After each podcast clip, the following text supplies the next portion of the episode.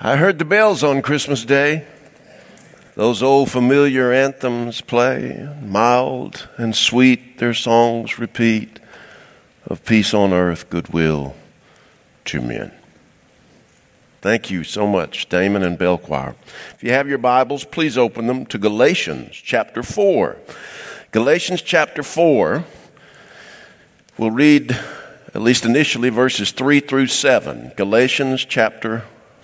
I know that some of you are disappointed already that I've announced Galatians chapter 4 because uh, I noticed that there were 23 people, because I counted them over here, who had their Bibles open to Luke chapter 3. Uh, and then I, I counted 17 people over here who had opened your Bibles to Matthew chapter 2. And then I think there were three people here who had opened up their Bibles to Isaiah chapter 7 and 9. Only three people here because these folks right here, they, they just don't read the Bible that much. So, you know. So I know you're all disappointed that I'm decided to read from Galatians chapter 4.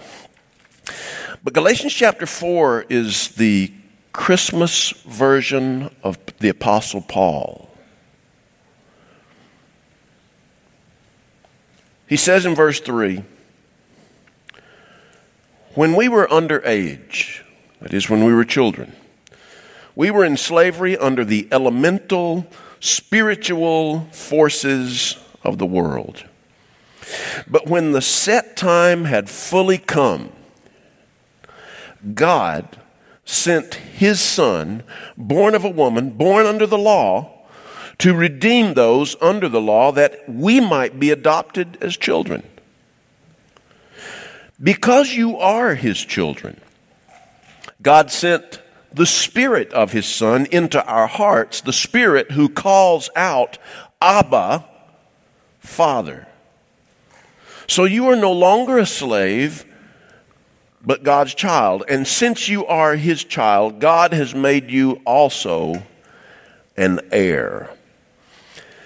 Now, to get a better grasp of what Paul is saying here, I want us to back up into chapter 3 so we can read the full context of what Paul is saying. I want to begin reading with verse 23 in chapter 3, and then we'll read to the few verses left in that chapter and back into our focal text. In Galatians 3:23 Paul says before the coming of this faith this Christian faith we were held in custody under the law locked up until the faith that was to come would be revealed. So the law was our guardian until Christ came that we might be justified by faith. Now that this faith has come, we are no longer under a guardian. So in Christ Jesus, you are all children of God through faith, for all of you who were baptized into Christ have clothed yourselves with Christ. There is neither Jew nor Gentile, neither slave nor free, nor is there male and female, for you are all one in Christ Jesus. And if you belong to Christ, then you are Abraham's seed and heirs according to the promise. What I'm saying, he says, chapter 4, verse 1, is that as long as an heir is underage, he's no different from a slave, although he owns the whole estate. The heir is subject to guardians and trustees until the time set by his father. So also, when we were underage, we were in slavery under the elemental spiritual forces of the world. But when the set time had fully come, God sent his son, born of a woman, born under the law, to redeem those under the law that we might receive adoption as children. Because you are his children, God sent his son. God sent the spirit of his son into our hearts. The spirit who calls out Abba, Father. So you are no longer a slave, but God's child. And since you are his child, God has made you his heir. Uh, don't get me wrong, I, I love the Christmas stories in Matthew and Luke. Matthew's version is told from the perspective of Joseph, Mary's espoused husband. Espoused, but not officially consummated. In Matthew's version, we have uh, the three wise men, or the, the, actually, it doesn't say three, it says wise men. Some versions say magi. They come from the east to see Jesus. We have Herod and his concerns over the birth of the Christ child and his attempts to assassinate the Christ child. We have in Matthew Mary and Joseph and the child fleeing to Egypt and staying there until Herod is dead and then coming back, settling in Nazareth. That's Matthew. Luke's version is told from the perspective of not Joseph, but Mary. Luke probably interviewed Mary to get some of the information that he records in Luke chapters 2 and 3. Luke's version uh, consists of Jesus being born in a cow stall. Luke's version has the visit of the shepherds and the proclamation of the angels. Luke's version has Mary and Joseph, when Jesus is eight days old, traveling the short distance from Bethlehem northward to Jerusalem, going into the temple where he is uh, dedicated. And then Luke has, as Matthew does, has the family back down in Nazareth. Those are the Christmas stories we're used to. And of course, a lot of times we'll go back into the Old Testament. So many wonderful messianic prophecies, those predictions of those Old Testament prophets, writing under the inspiration of the Holy Spirit, talking about a Christ, an anointed one of God who would come centuries later. Isaiah in chapter 7, verse 14 Behold, a virgin will conceive and give birth to a child, and you will call his name Emmanuel, which is God with us. Isaiah 9 6 For unto us a, a son is given, unto us a child is born, and the government will be on his shoulder, and he will be called Wonderful Counselor, Everlasting Father, Almighty God, Prince of Peace. Of his government there will be no end. Isaiah chapter 40 Comfort ye, comfort ye, my people, comfort ye. And there are other passages. But here in Paul, Paul doesn't have a narrative of the birth of Jesus, and he's after the fact, so he doesn't give prophecies concerning the birth of Jesus. He does uh, point us toward the second coming of Jesus. But in this wonderful passage, we have Paul's Christmas card, if you will. It's his Christmas card. Uh, we don't know exactly what time of the year Paul wrote this letter. In fact, the letter to the Galatians, there's a lot of debate over what year he wrote it. It could be very early, could be very late. We don't know. Depends on who he's writing to. There were two different regions called Galatia at the time that Paul wrote. But one thing I know is that Paul here describes what I call the greatest, the best Christmas gift ever. Now, you already knew that.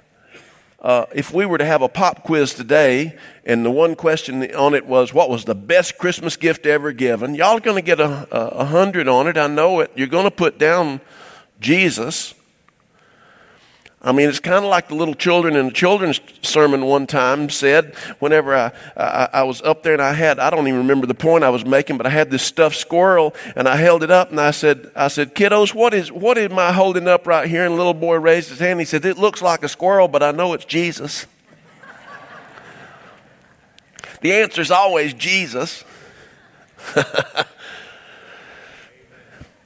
We know that the best Christmas gift ever was God's gift of his son to us. We know that for a fact. But let's just let's just analyze the question, what makes this gift the best ever? And Paul gives us some answers to that question in this passage. First off, he says that this gift is the best Christmas gift ever because it came at just the right time. Verse 4 says, But when the set time had fully come, one translation says, But when the fullness of time had come. As you can tell by looking at me, my wife is an excellent cook. No amens. She is an, she is an excellent cook we had our staff Christmas get together last night, and she cooked a turkey. And I was watching her as she was cooking it. I was watching from a distance because she told me to stay out of the kitchen. And she put this long metal thing with some sort of uh, thermometer at the top of it, and she stuck that thing down in that turkey. And I said, What are you doing? And she said, Well, I know that this turkey is done when the, the deep inside it, it gets to a certain temperature. And I said, before, she said, before it gets to that temperature, it's not going to be cooked well enough. She said, once it gets to that temperature, if I leave it in there 15 minutes more, it's going to start drying it out. She says it has to arrive at just the right temperature.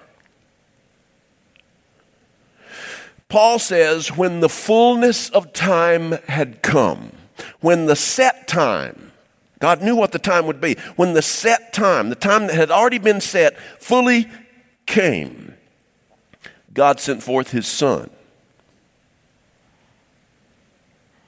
We've had several uh, mothers give birth to children in recent years. It's been a delight to watch those families grow and the anticipation and the expectation and and uh, but but no one knows better than a mother who who conceives and gives birth to a child how the the the months of that pregnancy she can, she can tell when it's not right, not yet the right time for that child to come, and then when the time is exactly right.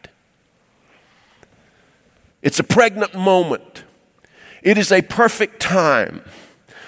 Why didn't God bring his son into the world much earlier? Could he have waited later? Was there a better time? Not according to God. When the time that was set had fully come, the gift was just in time.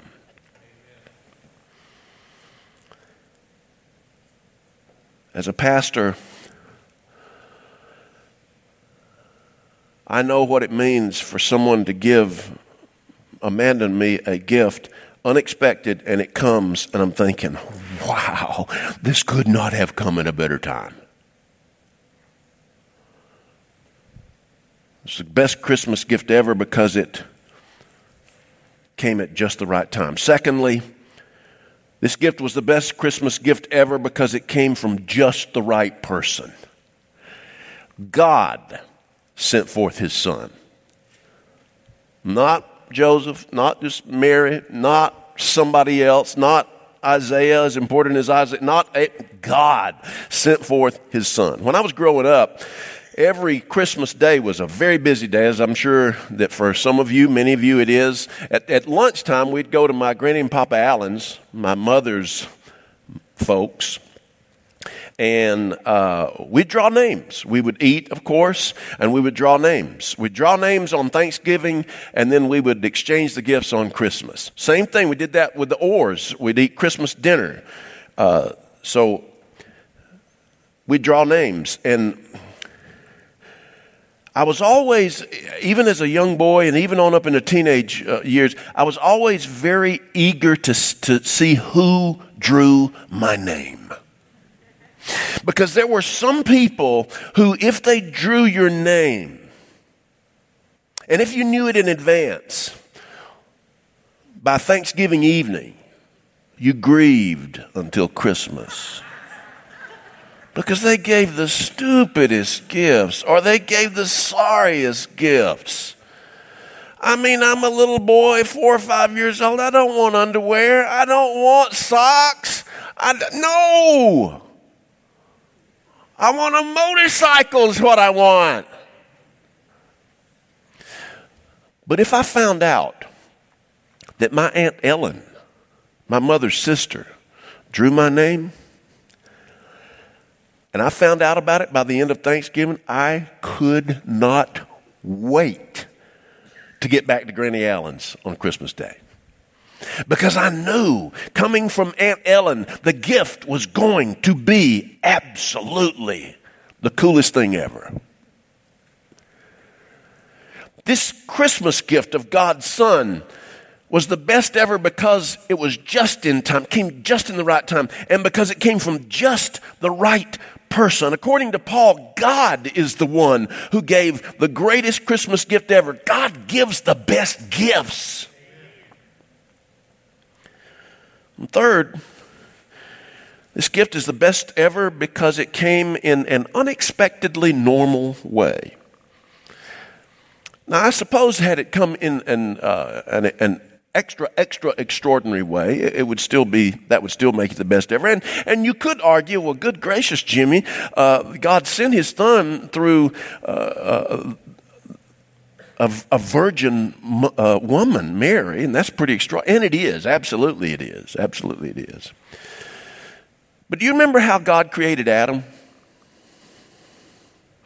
Genesis chapter 2. The Bible says that he formed Adam out of the dust of the earth, and then he breathed into his uh, nostrils the, the breath of life, and, he, and Adam became a living soul. He, when, when Adam opened up his eyes and was one day old, he looked like he was 30. Do you know that? I know some of you didn't know that because you don't read the Bible. But he was fully grown when he was one day old. God could have done that with Jesus. It would have saved a whole lot of time, really. And it would have saved a whole lot of heartache. I think, especially with some of the families around Bethlehem within the two, first two years of Jesus' life. But God didn't choose to create Jesus, send him into the world just fully grown like he did Adam. Instead, he brought him into this world through normal means. Mary conceived of the Holy Spirit. Mary went through nine, give or take a few days, months of pregnancy. Mary had uh, the discomfort. She had the baby kicking in her womb. I know the Bible doesn't say that, but you and I both know that is what she, she did feel. Now, they didn't have a gender reveal party. We have that nowadays, you know got to have that. They didn't, they didn't have that. They could have because she, she was the, probably the first one who actually knew what the gender of the son was going to be. How about that? It's kind of not fair.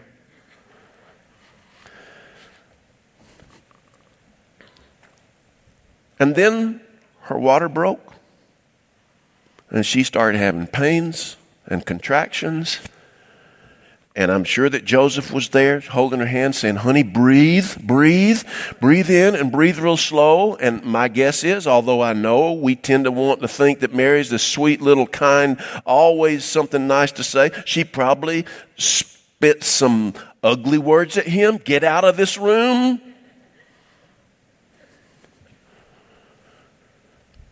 This gift came in an unexpectedly normal way. Why did God do that? I have an idea that God did that so that we would realize that God really does want to equate with us. He wants to show us that not only did he, he come down from heaven to this garbage dump by contrast called earth, but he came from heaven down to earth through the process of a normal pregnancy of a normal young lady. It makes it great. Fourth, this gift is the greatest ever because it, it was exactly what we needed. If you could get the gift right now that is exactly what you need, what would it be?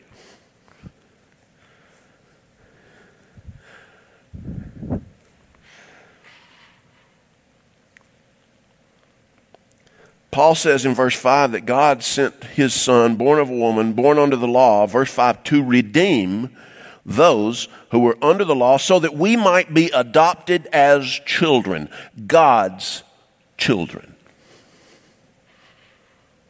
What did we need? What did God look down from heaven and see that we need? He looked down from heaven and seen that we were the darkest of dark, the most chaotic of chaos, that we were the most dirty of dirt, that we were the, we were the most sinful of the sinners. He saw that and he saw that we needed redemption. And so he sent this gift to us. And this gift was exactly what we needed. Fifth, this gift comes equipped with a power source.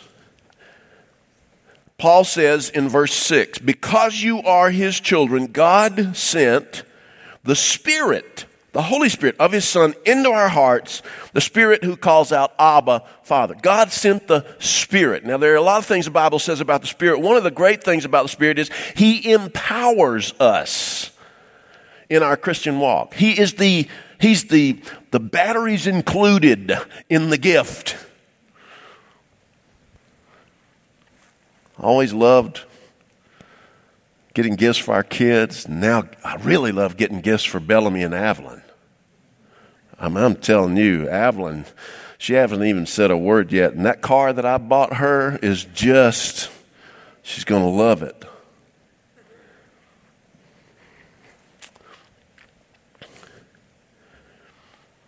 But boy, it is annoying. You buy a gift for your kids or your grandkids, and you get ready to put it together at what amounts to be a godforsaken time. And you open it up and you put it together, and no, no, there are no batteries with it. And although you will have 50 AA batteries in one drawer in your kitchen, and you'll have 37 AAA batteries in another, and you'll have one D battery, and you'll have three C batteries, whatever that toy requires will require three more batteries than what you have in the house.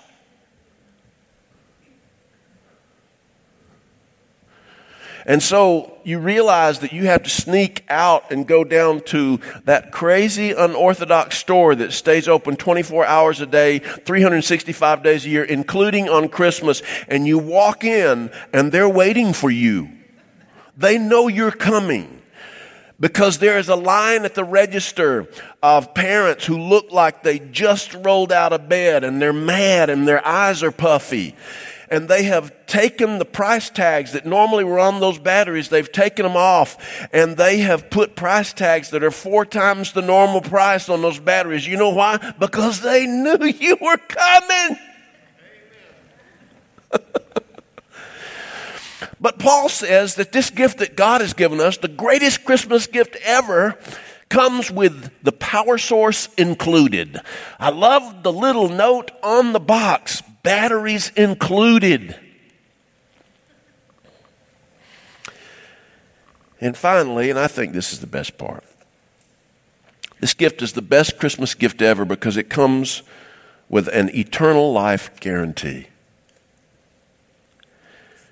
John 3:16 says for God so loved the world that he gave his one and only son that whoever believes in him should not perish but have everlasting unending unceasing unstopping eternal life. My Amanda has a 2006 Mustang convertible with a V6 engine. She loves that car.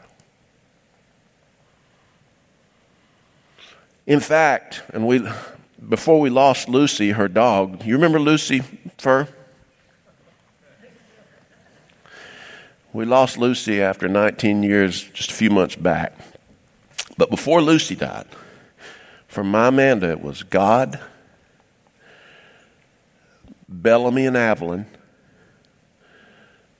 Zach and Hillary, Lucy, that Mustang, and me. And she will tell you that. I am not lying. I don't want you to have pity on me. I was last.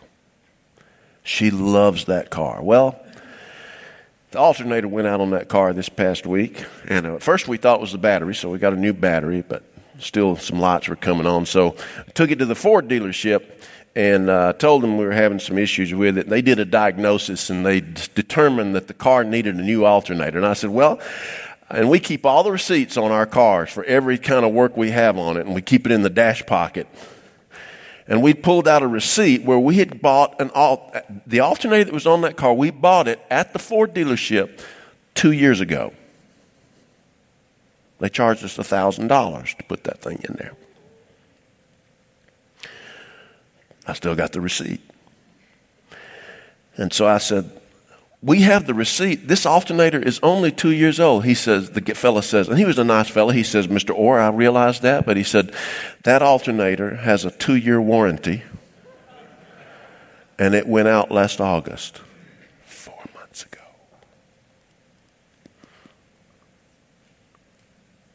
And I said, Don't you have a grace period? On these alternators? He said, I wish we did. I said, Well, how much would you charge me? How much is it going to cost to put a new alternator in? He said, It's going to cost $684 drive out. And I thought, two years ago and four months, you charged me $1,000 to put that same alternator in. I said, I'll tell you what. I'm going to come pick the car up and put the alternator in myself. Well, not really. So I went and picked the car up. I bought an alternator from a parts place for $219, and I paid a guy $200 to put it in her car. But you know what is true about that alternator I bought from that parts place? It has a lifetime guarantee for as long as I own the car. What about that? Now, you and I both know that alternator is not going to last that long. But let me tell you what is true.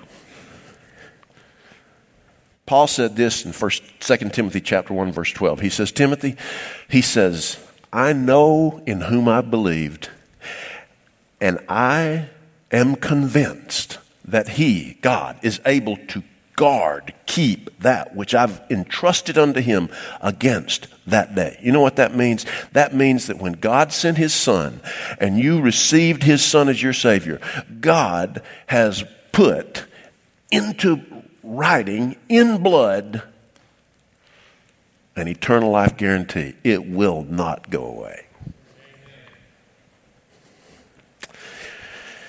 So, Merry, Merry Christmas. Let's pray. Heavenly Father, how wonderful and gracious and giving and merciful you are. You're right on time. You're the perfect gift giver. You give us exactly what we need. You don't make us have to go run to the store in the middle of the night and pay triple for the power source. You equip us with it and Lord, you give us a, a, an eternal life guarantee, not just a two year guarantee, not just a lifetime guarantee, but an eternal life guarantee. What more could we hope for at Christmas? Thank you, Lord. In Jesus' name, amen.